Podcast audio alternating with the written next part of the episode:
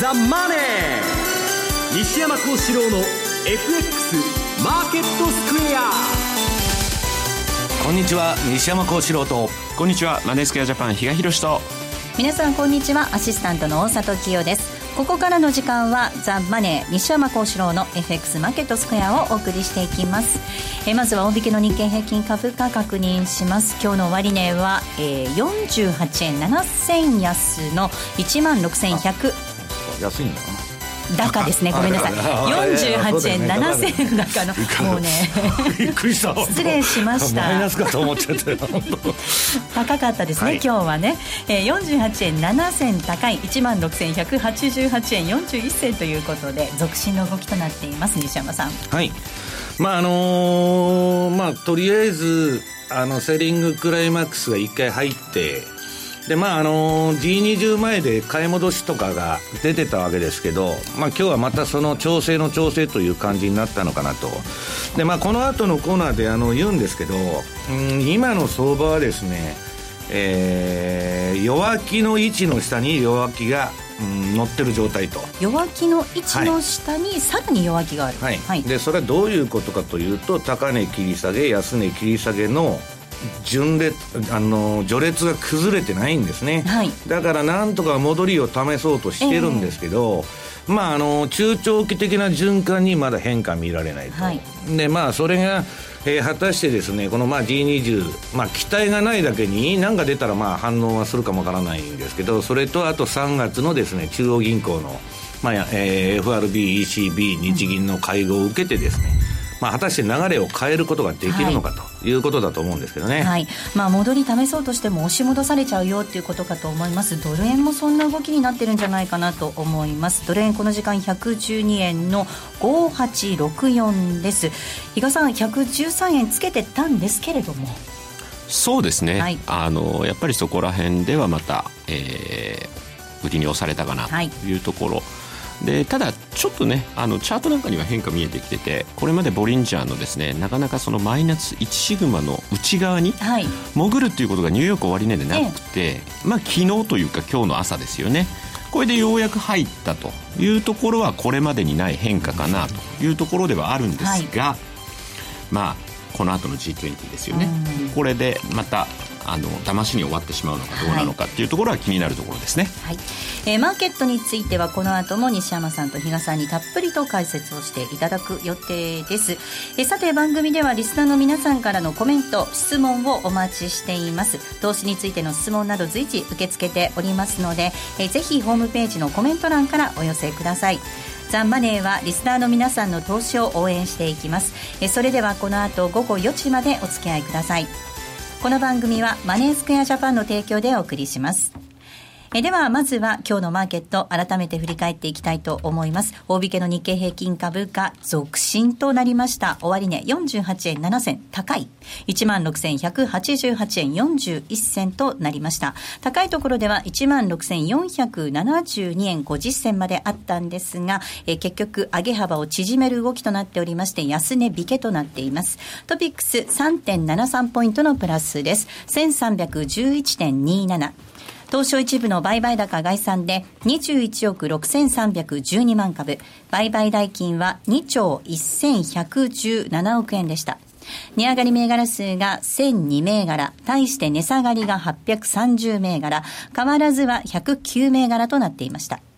業種別の騰落率見ていきますと、今日は23業種、23業種がプラスとなっています。上げ幅大きかったのが小売、ガス、食料、電気など、一方10業種下げているんですが、下げ幅大きかったのがゴム、そしてガラス、卸売、その他製品などとなっています。え東証一部の売買高のランキング確認しておきましょう。えトップなんですが、みずほとなりました。そして2位がシャープです。え3位、三菱 UFJ、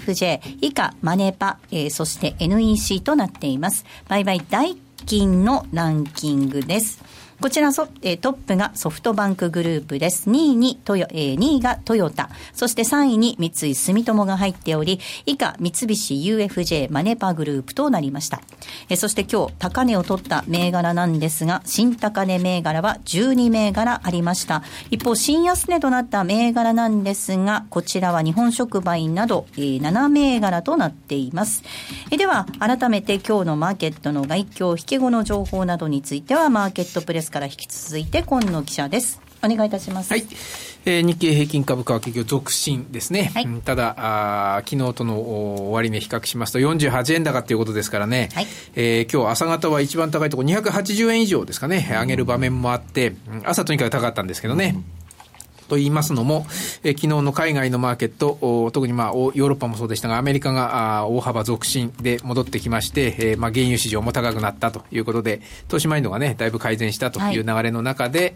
えー、あとは為替ですね、これも円高、あドル安の流れがちょっと修正されたということでして、えー、全体的に買い先行で始まって280円以上上げて始まったものの、はい、ということでしょうね。そうですね。えー、大引けは結局48円高。まあ理由としては一つ、やはり今晩から始まります G20 財務省中央銀行総裁会議の結果を見極めたいといったムードが広がったということなんですが、ただまあ今日上げたとは言っても結局こうやってみると、あまり実需の買いは少なかったのかなという印象も引けてみるとなんかありますよね。えー、引けにかけて結局ポジション調整で売られちゃったと短期の資金が売っちゃったのかなという印象もちょっといたしますけどね。はい、ただ、1週間ベースで見ますと、先週末と比べますと221円高ということで、2週連続の上昇ということにもなってまして、はい、まあ、一時のね、えー、総悲観ムードからはだいぶこう、ちょっと前も改善しているのかなという、はい、少しね、変わってきたかなという印象もありますが。ただ、今日一日してみると、ちょっと引き味がね、あまり良くなかったということではありますが、あとは G7 の、G20 の結果待ちというところでしょうかね。あとは引け後の開示情報。えっ、ー、と、まずは、あ内田陽子8057。こちらが決算発表してますね。えー、今7月期の第2四半期。はい、これ1月まで、これ20日締めですね。だから正確に言うと、7月21日から今年の1月20日まで、これが第2四半期になります。えっ、ー、と、決算、売上が4%減581億円、えー、純利益は2億の黒字転換。1年前は4億の赤字でしたと。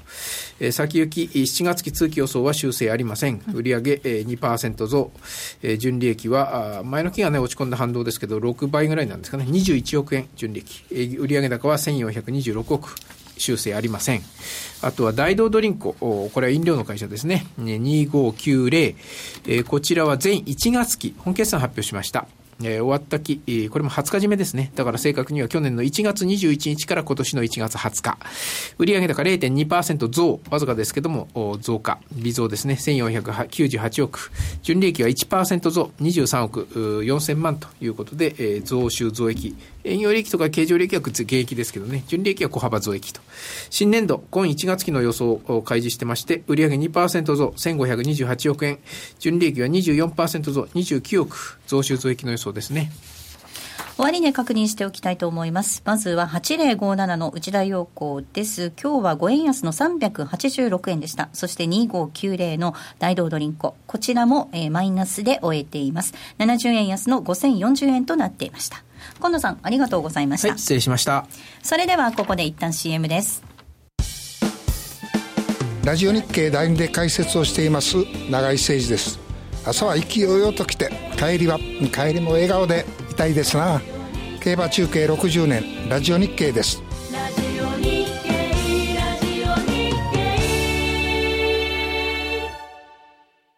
競馬中継が聞けるラジオ日経のテレドームサービス。東日本の第一放送は0180-99-3841、99-3841。西日本の第二放送は0180-99-3842、99-3842。情報量無料、通話料だけでお聞きいただけます。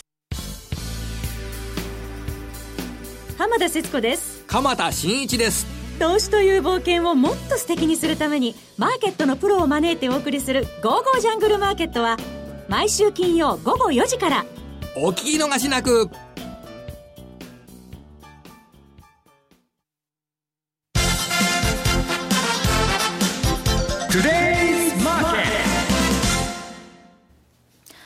トゥデイズマーケットです。まずは主な通貨のレートを確認しておきます。えー、ドル円ですが、この時間112円6872です。ユーロ円124円の5665。そしてユーロドル1.105558での動きとなっています。えー、では、為替市場のポイントについては比嘉さんです。G20 なども控えておりますが。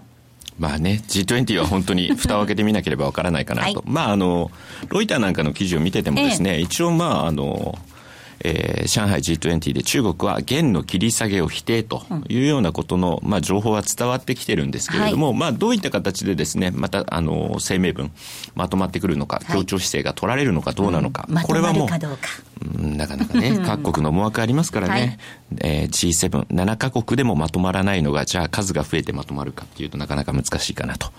いうふうに思いますんで、そういう意味においては、やはりえー、もう週明けですよね、結局ね、のマーケット、まあ、また失望ということになってしまうといきなりの窓開けというようなことにもなりかねませんので、はい、そのあたりは要注意かなと。で、さらにちょっとみ、えー、直近のところで言いますと、今晩、まあ、アメリカの方で、えー、第4四半期の G えー、っと GDP の改定値ですかね。はい、GDP 改定値。はい。まあもう第4四半期というと、過去の数字、という意味合いなのかなというふうにも捉えられなくもないんですが、はい、一方で、まあ、あの、最近結構注目を浴びてるですね、GDP Now、アトランタ連銀が出してる、はい、これは、えー、2016年の第1四半期の数値をウィークリーベースぐらいで出してるという意味ではですね、かなりまあ、あのー、計算方法にしてもですね、通常出てるものと変わらないと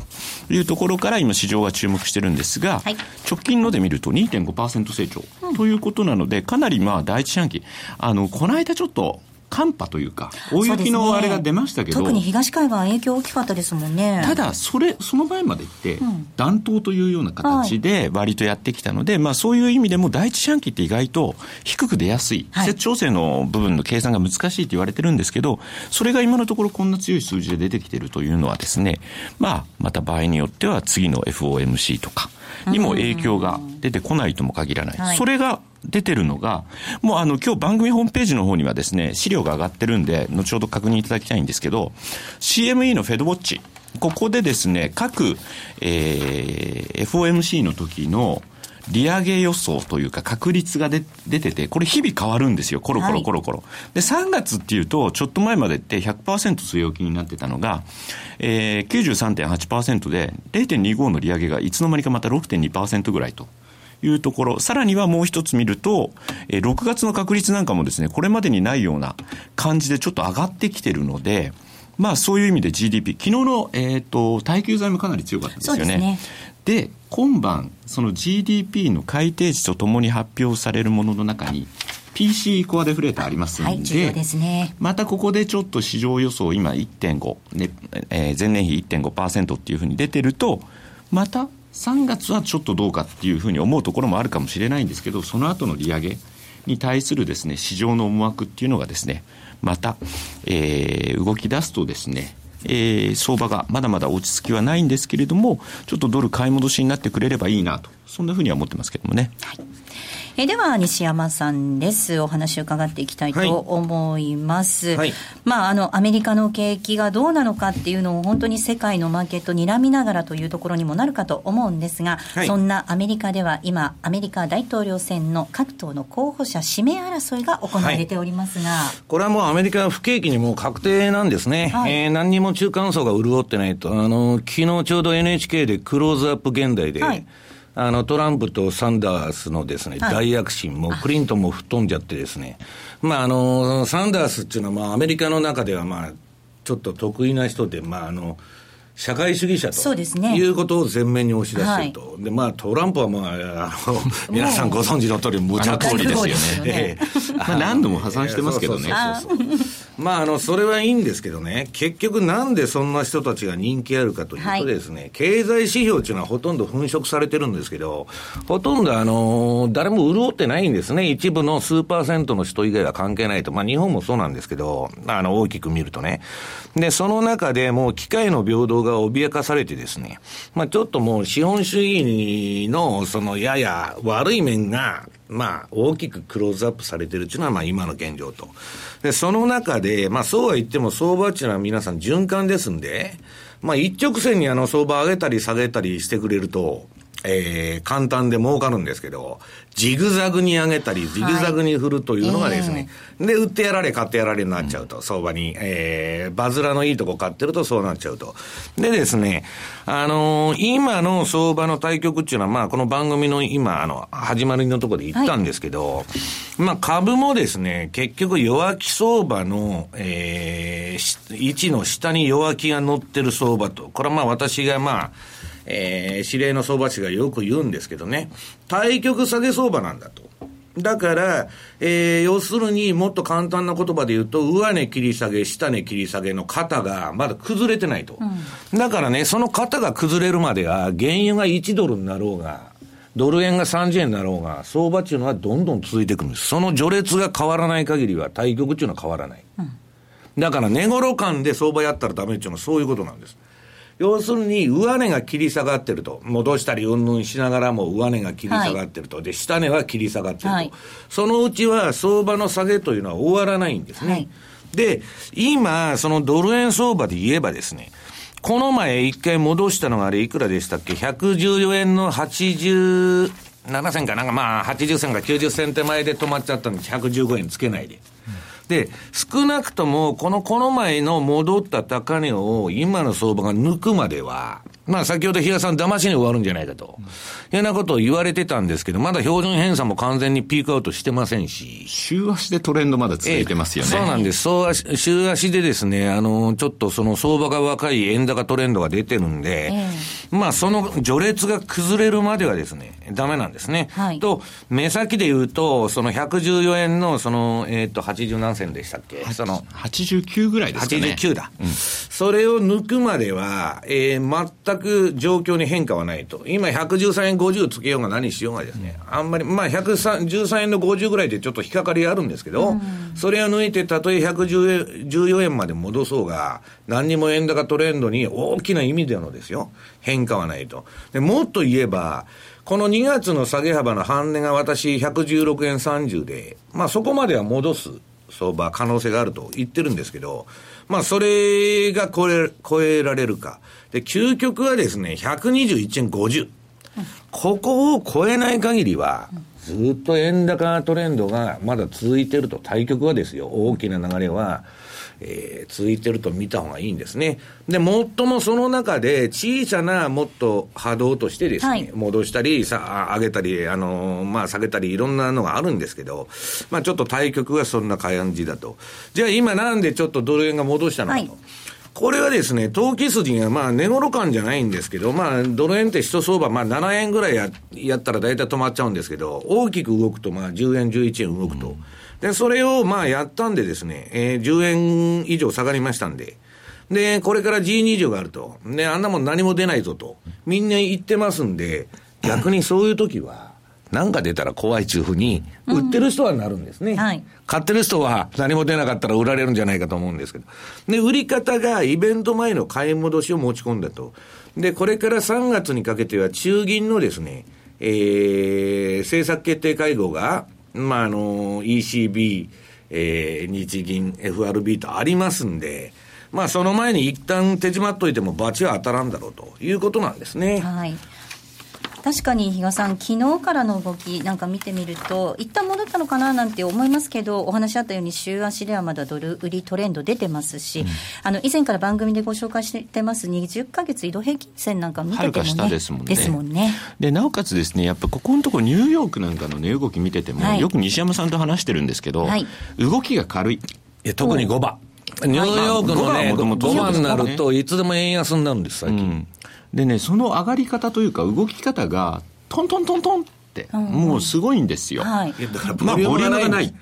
要するにね、ニューヨークのね、後半になると円安になるんです。うん、で、あとやっぱり今ファンドの人たちもかなりやっぱり警戒してるせいか、キャッシュポジションを厚めにしてるはずなんですね。そういったところでなかなか、まあ、そのボリュームが伴ってないっていうのは、マーケットにいろんなあのプロダクトで参加できてない、そういった側面もあると思ってるんですよね。うん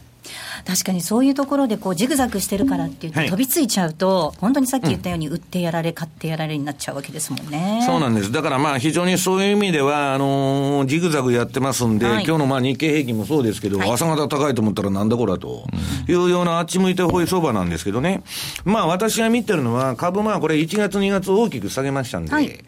で、私はまあ3月ぐらいからちょっと上がり出してもおかしくないなと。まあレポートとかにも書いてるんですけど、うんえー、それはどういうことかと言いますとですね、はい、あの、大統領選挙年のニューヨークダウの動き、あまあ、あの、SP500 でもいいんですけど、米株の動きですね。これまあ1、1月から3月の途中まで下げてると。で、3月の途中から5月まで上げて、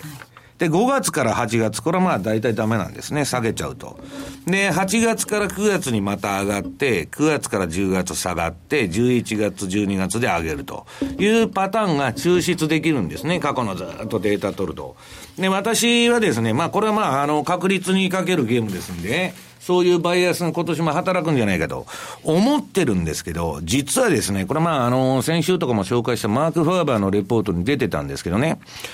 8年目の大統領選挙はダメなんだと。えー、要するにオバマ8年やってますから。はい、で、前8年やった人って誰かって言ったら、ブッシュジュニアと、その前クリントン。はい。で、この時のですね、あの、相場が2000年の大統領選挙年の相場と2008年見るとですね、えー、IT バブルの崩壊。うん、ブッシュ、あ、クリントンの時は。で、えー、ブッシュジュニアの時はサブプライムですね。米住宅市場の崩壊があったと。だから今年も、えー、オバマが、えー、8年目ですから、まあこれは中央銀行バブルの崩壊になるか何になるかわかりませんけど、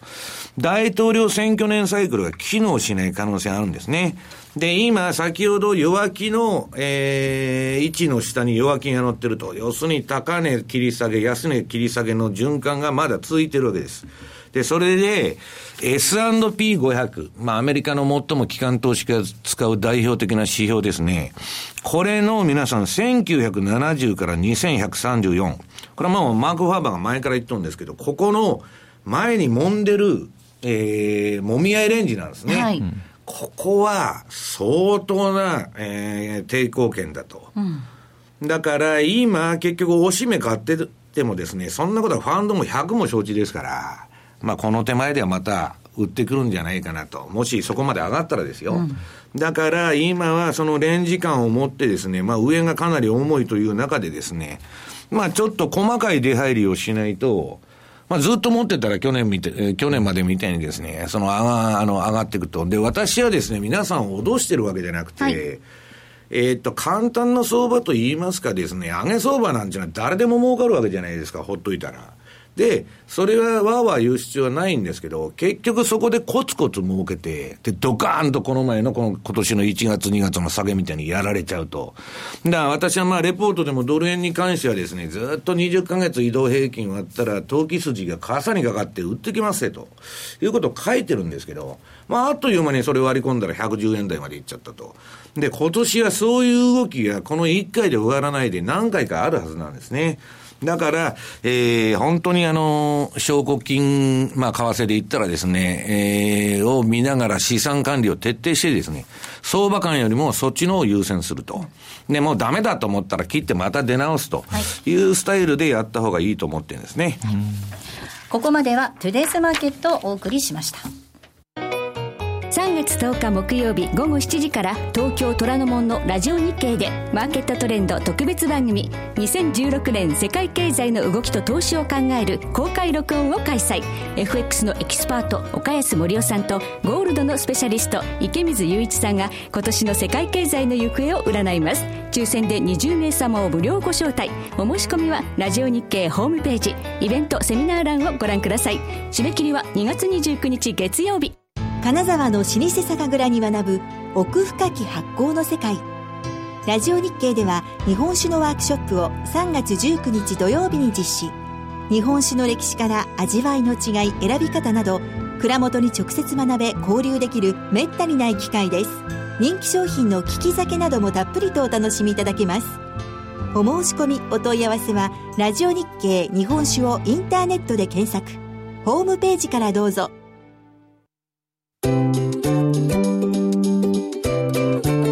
2J トラリピーボックス。トラップリピートトラップリピート。僕の名前はトラリピトラップリピートトラップリピート。それを略してトラリピ M2J トラリピボックスです。FX 投資をもっと楽しくトラリピで成果を上げることを目指していきましょう。えー、今週も皆さんからたくさん質問をいただいておりますのでご紹介していこうと思うんですが、その前に比嘉さんがぜひ西山さんに聞いてみたいことがあるということですね。はい、皆さんの質問を一つちょっとごめんなさいね。はい、私が使わせていただくんですけど、なんか最近よくですね、チャートのテクニカル的ななんかこうレポートなんか読んでると、まあ、この間110円の記録あったじゃないですか。で、直近111円ちょうどぐらいまでの下げがあったじゃないですか。はい。そうすると、これがダブルボトムを形成したんじゃないかみたいなですね、そういう論調のこうレポートとかって目にする機会増えてるんですけど、私どう見てもそれが見えないんですね。ダブルボトムのような形状をしてるとは思えないんですけど、西山さんこれどう思われますっていう質問なんですけどね。うんあのー、可能性はあるんですよ。一応、あの、100、この前の10円の、これ96でしたっけ ?96。を割れなくて、ふた、あのー、そこで切り返したと。で、最近ですね、株もあれも年金に出動させてますんで、まあ、PK を入れたに違いないんですけど、はいえっ、ー、と、わ、あのー、ダブルボトムということで言えばですね、よくあの三尊天井、はいはい、ヘッドショルダーだとかダブルボトムと、私も自動的にそれをチャートで抽出するソフト持ってるんですけど、こんなんダブルボトムって出てません、今。うん、で、いや、それはダブルボトムでなくて、さっき言ったように、10円下がったんで、投機筋も円買ってた人は、腹いっぱいリグレて、ジョージ・ソロスとかね、えー、一旦買い戻してきてもおかしくないと。で、ダブルボトムというのが認定されるには、この前のモデルの114円のですね、えっ、ー、と、なんだっけ。80銭台、ね、そう。その真ん中の高値を抜かないとダブルボトムでもなんでもないと。で、私が言ってるように、今の相場は、えー、っと、高値切り下げ、安値切り下げのね、えー、要するに対極下げ相場の序列がまだ続いてるんだと。うんだからそれはどこまで行ってもですね、ドル円が5円になろうが3円になろうが、その序列が変わらない限りはトレンドは続くと。だからとりあえず最低この前の、えー、これ何日でしたっけ、比嘉さんは？そのえー、16日ですかね、2月の16日の高値を抜いてこないと、その認定はできないと。えー、下手に入るとですね、どすんと落とされる危険性もまだあるということですね、うん、はい、まだ大きな流れ変わってない。ですよね、うん、ということですねその序列が変わら、ね、とりあえず前の高値を抜いてこないとですね、うん、ダブルボトム中認定はできないということです。はい。えー、では、いただいた質問ご紹介します。えー、こんな質問いただきました。えー、放送で QE を行っている国が売られているみたいなんですが、アメリカはどうなんでしょうか？今していないので強いってことなんですか？という質問をいただいています。うんまあ、とりあえずアメリカはですね、まあ、日本でいうその対 GDP 比で QE やったって言っても知れてますから、日本に比べたら。むちゃくちゃやったのは日本なんですよ。はい、だから、まあ、欧州もですね、アメリカも、まあ、日本ほどはひどくないと。だから日本が一番売られると。うん、で、アメリカもですね、えー、じゃあ、その、QE をやってたわけですから、んで、その資産は何も売却してないと。で、今、打つ手がなくなってですね、えー、とりあえず、まあ、利上げに行こうとはしてるんですけど、まあ、それもうまくいきそうにないという意味では、要するに中央銀行バブルの、えー、崩壊まではまだ行ってないんですけど、万策尽きてませんからね、まだやろうと思ったらいくらでも策があると。ただ、もう陰りが見えてるんですよ。はいだから、そういう意味ではアメリカも全く同じなんです。うん、ただ、アメリカとかね、そのドイツとかは、例えば高速取引で、まあ、言葉悪いですけど、市場をおもちゃのように操る投機筋っていうのはいるんですね、バンバン仕掛けてくる。で、それは注文が通らないんですね。あの、今、規制してますから。で、日本はですね、あの、東証がむちゃくちゃなあのナノテクの推進やってますんで、で、流動性もあるんでね。まあ、ちょうど、流動性がでかすぎてもダメなんですけど、はい、ちょうど手頃なマーケットらしいんです。売り叩くには。売りやすい。はい。ね、だから、まあ、時代遅れの ROE とかですね、なんだ、高速化とかそんなものをですね、周回遅れでやってると、ろくなことがないということなんですね。うんうん、あの、比嘉さん、これ、大規模な緩和、中央銀行が大規模な緩和していまして、それによって、まあ、ある意味バブルが生まれていると。うん、で、それで相場はなんとか延命これまでしたけれども、してきたけれども、中央銀行バブルの限界が見えてきて、給油している国にに対する失望がある意味広がっているとまあ、結局作られたマーケットっていう。人的なマーケットその付けが今になって出てきてるっていう言い方でしょうね。はい。えー、さあ、ではここでセミナーのご案内なんですけれども、比嘉さん、3月19日に大阪でセミナーが開催されますね。はい、全国セミナープロジェクトのもう大鳥でございます。はい、大阪セミナー。しかも今回をもってちょっと一旦ね、全国セミナーもお休みに入りますので、これが本当の、あ、しばらくこれで一旦終了と。いう形ですね。はい。えー、今年度最後のセミナーとなります。えー、全国セミナープロジェクトのセミナーです。えー、マーケット分析 &FX の基礎からトラリピ運用までということで、3月19日土曜日、ヒルトンプラザウエストオフィスタワーにて開催されます。えー、第1部が、えー、資産運用としての FX& 初めてのトラリピ。こちらは M2JFX アカデミア副学長の西田慎さんのご登壇です。そして第2部は、えー、2時50分かららの予定なんですが、テクニカルマスター福永博之のマーケット徹底分析ということでお届けしていく予定となっております。3月19日土曜日です。ぜひお申し込みいただければと思います。えー、番組のホームページご覧いただきまして、えー、こちらの方からご応募いただければえー、幸いです。たくさんのご応募お待ちしております。ここまでは M2J トラリピボックスでした。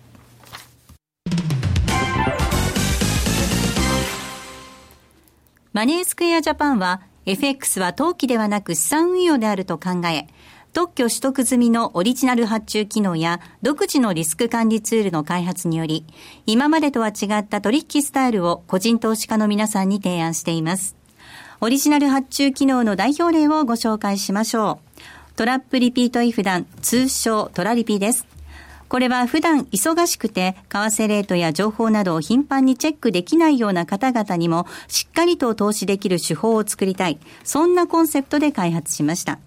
具体的には、もしもこのレートで買えたらいくらで売るといった注文、つまりイフダンをたった1回設定するだけで、複数発注できる、つまりトラップができ、さらに成立後、自動的に注文を繰り返すリピート機能まで備えたマネースクエアジャパン独自の発注機能です。一度設定すれば手間なく24時間収益チャンスが狙えます。またトレード画面に貼り付いて相場の動きにやきもきすることもないので、感情に左右されない取引が可能です。リアルの取引に入る前にトラリピを試してみたい。そんな方には実際のトレード画面、実際の為替レートで取引できる FX のバーチャル取引、トラリピ FX バーチャルをご用意しています。ご登録、ご利用は無料です。詳しくはマネースクエアジャパンのホームページをご覧ください。マネースクエアジャパンが提供する外国為替証拠金取引は、外国為替相場の変動や各国市場金利の変動により損失を被ることがあるほか、その損失は投資金額を上回る恐れがあります。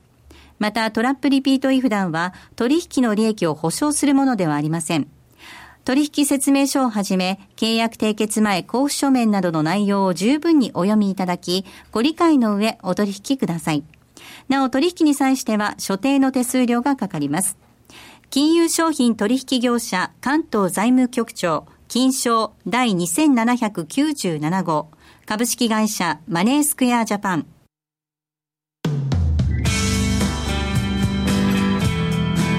西山幸四郎の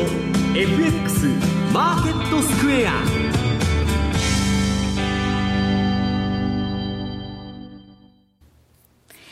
さあ、このコーナーではマーケットの見方について西山さんにいろいろな角度で教えていただきます。え今日のテーマなんですが、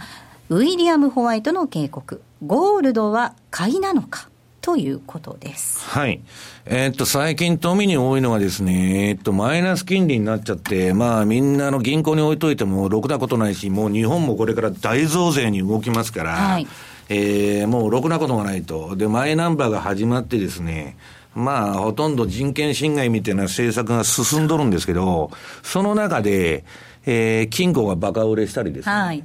で、まあ、どうせそんなもん、ゴールド買っても差し押さえられちゃうと思うんですけど、資産税で将来的にはね。まあ、あのー、それでも金が輝きを取り戻してきたと。はい、何しろマイナス金利ですから、金置いといたら金払えと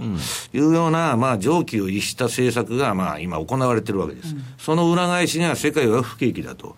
その中でね、はい、まあ、あのー、世界景気の現状どうなのかと。はい。いうことで、このまあ、ウィリアム・ホワイトというのはですね、あの、元、OECD、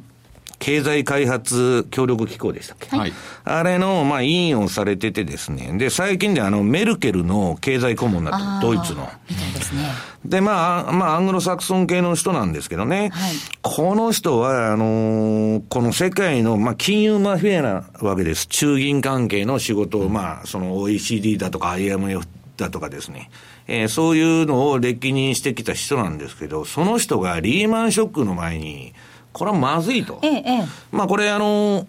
要するにそういう当局者の中でリーマン危機を当てた人なんですね。はい、で、そのホワイトが、うん、なぜかしら今年のダボス会議に呼ばれてましてですね。はい、で、えー、一部まあ注目されてたと。で、まあ、ホワイトっていうのは、まあ、あの、今度の、今年の1月の20日から23日、ダボス会議やったんですけど、その前に日本の QE のことをすごく悪く言ってて、日銀のこの量的緩和ですね、将来的には悪い円安。私が円安の本番っていうのは、今みたいなあ、去年までみたいな、いい円安じゃないと。悪い円安が、えー、円安の本番なんだと。で、それが、まあ、将来的に起こるリスクがね、えー、高、高いということで、ものすごく警、えー、警告してて、で、恐ろしいことを言ってたのは、日本はですね、戦後の先進国として史上初の財政破綻に陥るって言っとったんですね。ええー、これだって、あの、はい、IMF とか中銀だとかですね、これカナダ人の経済学者ですけど、えー国際決済銀行だとか、まあ中央銀行の仕事しとった人ですから、そんなそこらのわけのわからない人が言っとるわけじゃないですよ。はい、で、その人がまあダボス会議に出てきてですね、うん、今の経済情勢をそのどう見てんのかと。はいでね、まあ、リーマン危機後にやった QE とゼロ金利っていうのは、結局東、東南アジアと新興国にマネが一斉に入ったと。で、それが信用バブルとドル借り入れコストの高騰を招いたと。だから今ドルが上がるとまずいわけです、新興国とかは。で、それを、その資本移動が自由な世界の中ではね、規制が何も入ってない。コントロールするのは難しいと。で、その結果、こうした国々が今、えー、軒並み泥沼にはまってると。ブラジルでもロシアでも中国でももうむちゃくちゃになってると。はい、でね、問題は、ダボスで、まあ、あのー、えー、何を言ったかというとですね、公的部門と民間部門を合わせた債務、借金ですね。これが今史上最高まで急増していると。で、新興国では GDP の185%。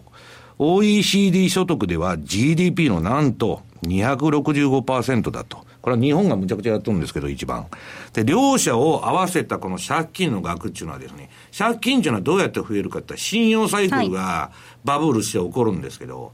前回の天井っていうのは2007年だったんですけどね、その、えー、信用バブルのピークっていうのは。その2007年の時の借金を35%上回ってると。これは危ないって言っとるんですね。で、まあ、とにかく、えー、今年はですね、アメリカが利上げに動こうとしてるんですけど、はい、まあ、変なことになるとですね、ここら辺が動揺を起こすんじゃないかということですね。で、金は、その結果、中央銀行バブルが崩壊したら、インフレになると。いうことで、インフレヘッジとして買われてると。ただ、私はまだ今、世界の、どうですか、比嘉さん、数勢と見て、インフレというよりは、中国だってどこだって、デフレのゲノンの方が強いんですね。だから私、金相場っていうのは、まあ1月にはちょっとその買い戻し的に上げたんで、で、2月になってから急に中央銀行バブルの崩壊みたいなことでね、勢いづいてんだけど、それはまあ数勢的に上がっていくかどうかは私は分かりませんと言っとるんです。ただし、投資というのはですね、あの、ファンドを見てるとよくわかるんですけど、分散投資戦略やってるファンドは強いんです。なかなか潰れない。ところが資産クラスを例えばドル円だけとか、日経平均だけとか、金だけとか、えー、国債だけとかやってるとこは、なんか、えー、ショックが起こるとですね、それでダメになっちゃうと。だから、異なる資産クラス、要するに株買ったり、債券買ったり、不動産買ったり、まあゴールド持ったりですね。それは私は否定しないと。ただまあ、いつでも言ってるように、あの例のウォーレン・バフェットが、えー、私はゴールドよりも農地とエクソンモービルを買うと。まあ、ね、要するに金なんじゃない何の金利も生まないし、はい、金の実価総額ですねアメリカの農地が変えちゃうと、はい、えー、アメリカの国土の半分が、えー、そうですね、農地だけでなく、企業も変えちゃう。企業も変えちゃうと、うん、で、エクソンモービルとかいくらでも配当くれますから、はい、そう考えると金の価格っていうのはオーバーバリューかもわかんないんですね。ただ、危機がお、金がそのちょっと輝きを増しているというのは、やっぱこの蒸気を逸したですね、うん、まあ中央銀行のもう何でもあり、ディシプリンがないんです。はい、規律は飛んじゃってますから、で、どうせ中央銀行が値付けしてるわけですから、今後もですね、対策くれくれと。うんいうことだけなんですよ。ECB なんかやってくれ、黒田なんかやってくれと。そんな話ばっかりなんで、もうこれもアディクトっていうか中毒ですよね。そうですね。中毒になったら最後はもう結果は明らかなんです。うん、だから私は今年はですね、やっぱりその、えー、慎重な投資姿勢で、えー、先ほどのですね、おしめ顔にしてもストップ入れると、で、戻り打っても結構担がれますから、はい、そのなんか対策出されると、そういう資産管理をですね、徹底する年じゃないかというふうに思うんですけど。比嘉さん、あの本当にその金の価格、底打ちから少し反転してきてて1年、1年前くらいの水準には徐々に戻ってきてるんですよね、うん、まあ、このゴールドが見直されている、それが何を意味するのか、ちゃんと踏まえておかないといけなそうです、ね、そうですよね。だただこういろいろ考えてても最近のマーケットの値動きって、はい、もうそれぞれのなんか材料で動かされてるところがあって、えー、かえって深読みしちゃうとですね。何のことはない全然逆に言っちゃうよね っていうことにもなりかねませんよね。はい そこがね、また難しいところでもあるんですけどもね。はい、だから対局をさっき言ったように、強気相場っていうのは、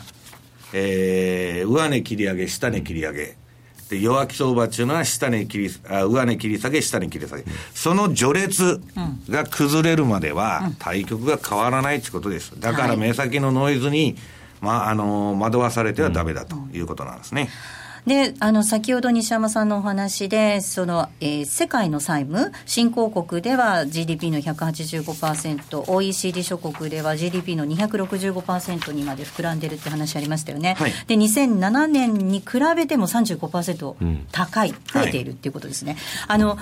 レーダリオ、ね、先週のレーダリオで、はい、あの債務の周期5年から8年っていうのもありましたよね、はい。うん、なんかばっちりじゃないですか。いい頃なんですよ、そのレーダリオが言っとるね、そのえー、っと、負債のサイクルっていうのがあって、大、体、もう、えー、5年から7年でピークつけると。はい、でもうあんま7年間、あの、このバブルがですね、そねえー、リーマンキック後続いてきたわけですから、そろそろ潮時なんですね。だからだだからそこでまたドスンと落ちれば買い場が来るわけですけど、そのドスンに引っかかってたら、どうしようもないと。そうですね。そういう時は売りに行くと逆に。あるいはその売りも、じゃあ、じゃあ売ってね、担がれることが必ずあるわけですから、もう最後はストップロスで防御するしかない。ストップを置かない限りですね、何の問題も解決されません。相場を当て続ける人っていうのは世の中にいないんです。だからストップロスを置かない限りは、投資の不安だとかね、えー、なんだとかもう私あの損しましたとどうしたらいいでしょうかという質問ばっかりそこら中で受けるんですけど、ストップロスを置いてくださいと。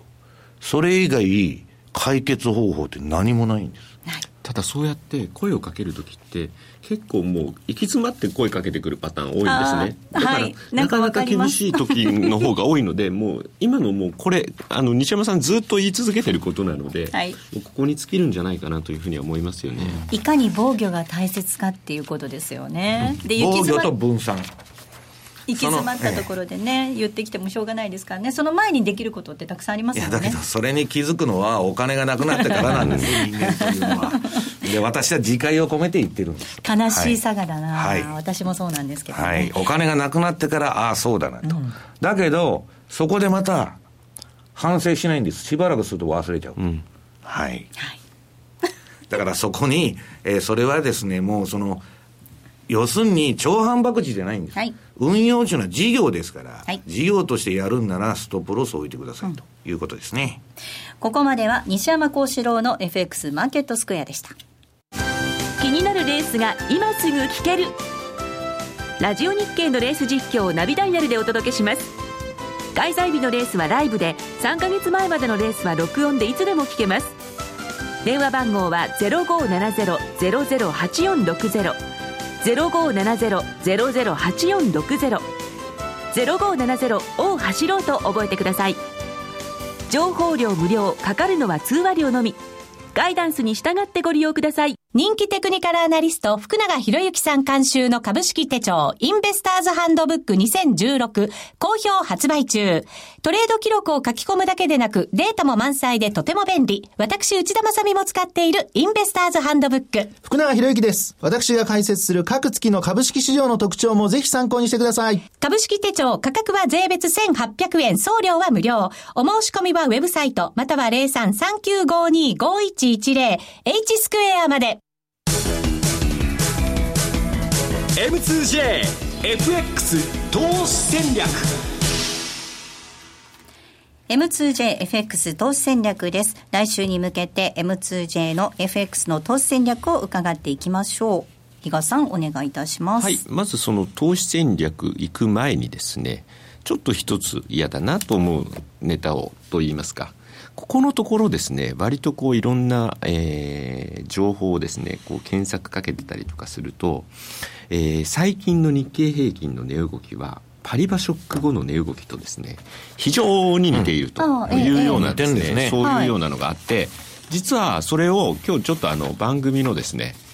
えー、ホームページの方にそのチャート、はい、アナログモデルですね。アナログチャートというような形で一番下になんですけど、つけてきたんで、そこは後で皆さん確認していただければと思うんですが、これ、今日のは、今日の終値はちょっと入ってないんですけど。次第にリーマン危機的な様相を帯びとるじゃないですか、これは。いやいや、まあ、あの、これ、あの、2015年の7月1日から8月までだったかな。はい、そこまでの期間と、今の2000、あ、ごめんなさい、えー、2007年6月から2008年の5月までかな。この赤がずっとそういうので、形状が非常に似てきて、そうすると、今のところからしばらく行ったところってちょっと揉み合いそうな部分があるんですけど、はい、4月にまたドスンってきてるのが、このまんまをたどればですよ。怖いですね、これ。だから、まあ、ちょっと西山さん3から5月にかけては株、ニューヨークダウは戻るかもしれないというようなあのお話も先ほどされてた中にあって、こういうの出すのどうかなと思ったんですが、一応今こういうのがあって、というところを考えると、まだ少し、えー、相場に対してですね、やっぱりちょっと守りを重視にしながら、えー、向き合うっていうのが大事かなっていうところはあるんですが、まあじゃあそういう中にあって、えー、どういった通貨ペアがいいの、はい、っていうところになってくると、実は今週も、あの、取り上げてたんですけど、5ドルドルとか9ドルドル、そういったものであれば、割とまだチャートの形状が、あの、まあ、レンジのえー、息を抜けないねっていうところであれば、うちのトラリピを使うにはいい、あの、通貨ペアなのかなと。で、それに対して、まあ、じゃあ5ドル円、9円というのも、まあまあ、そのチャートを見ていただくと、えー、割としっかりした動きにはなってるんですけど、はい、とはいえですね、やっぱりこの、えー、大円のレあのー、通貨ペアって、どうしてもやっぱりドル円との掛け算通貨になってしまうので、はいえこの人がまだいまだに売りトレンドというようなことを考えると、やっぱり、えー、対円の通貨ペア、5ドル円であるとか9円っていうものよりも、5ドルドル、9位ドルドルといったドルストレート通貨ペアっていうものに、ちょっと目を向けてもいいのかなというような感じですかね。さあ、来週月曜日にはもっと練られた戦略が M2J で取引されているお客様限定で見ることができます。ぜひ講座を開設していただいて、レポートを活用してみてください。また M2J に講座をお持ちの方限定のコンテンツなんですが、えー、その名も西山幸四郎の戦略ボイスというものがございます。西山さん比嘉さん津田さんそして私が番組が終わった後に収録しています、えー、FX 投資戦略の音声コンテンツになっておりますので講座をお持ちの方はぜひこちらもお楽しみください。ここまでは M2JFX 投資戦略お届けしました。ではそろそろお別れのお時間です。ここまでのお相手手は。西山幸四郎とマネースクエアジャパン比嘉宏と。大里清でした。さようなら。この番組はマネースクエアジャパンの提供でお送りしました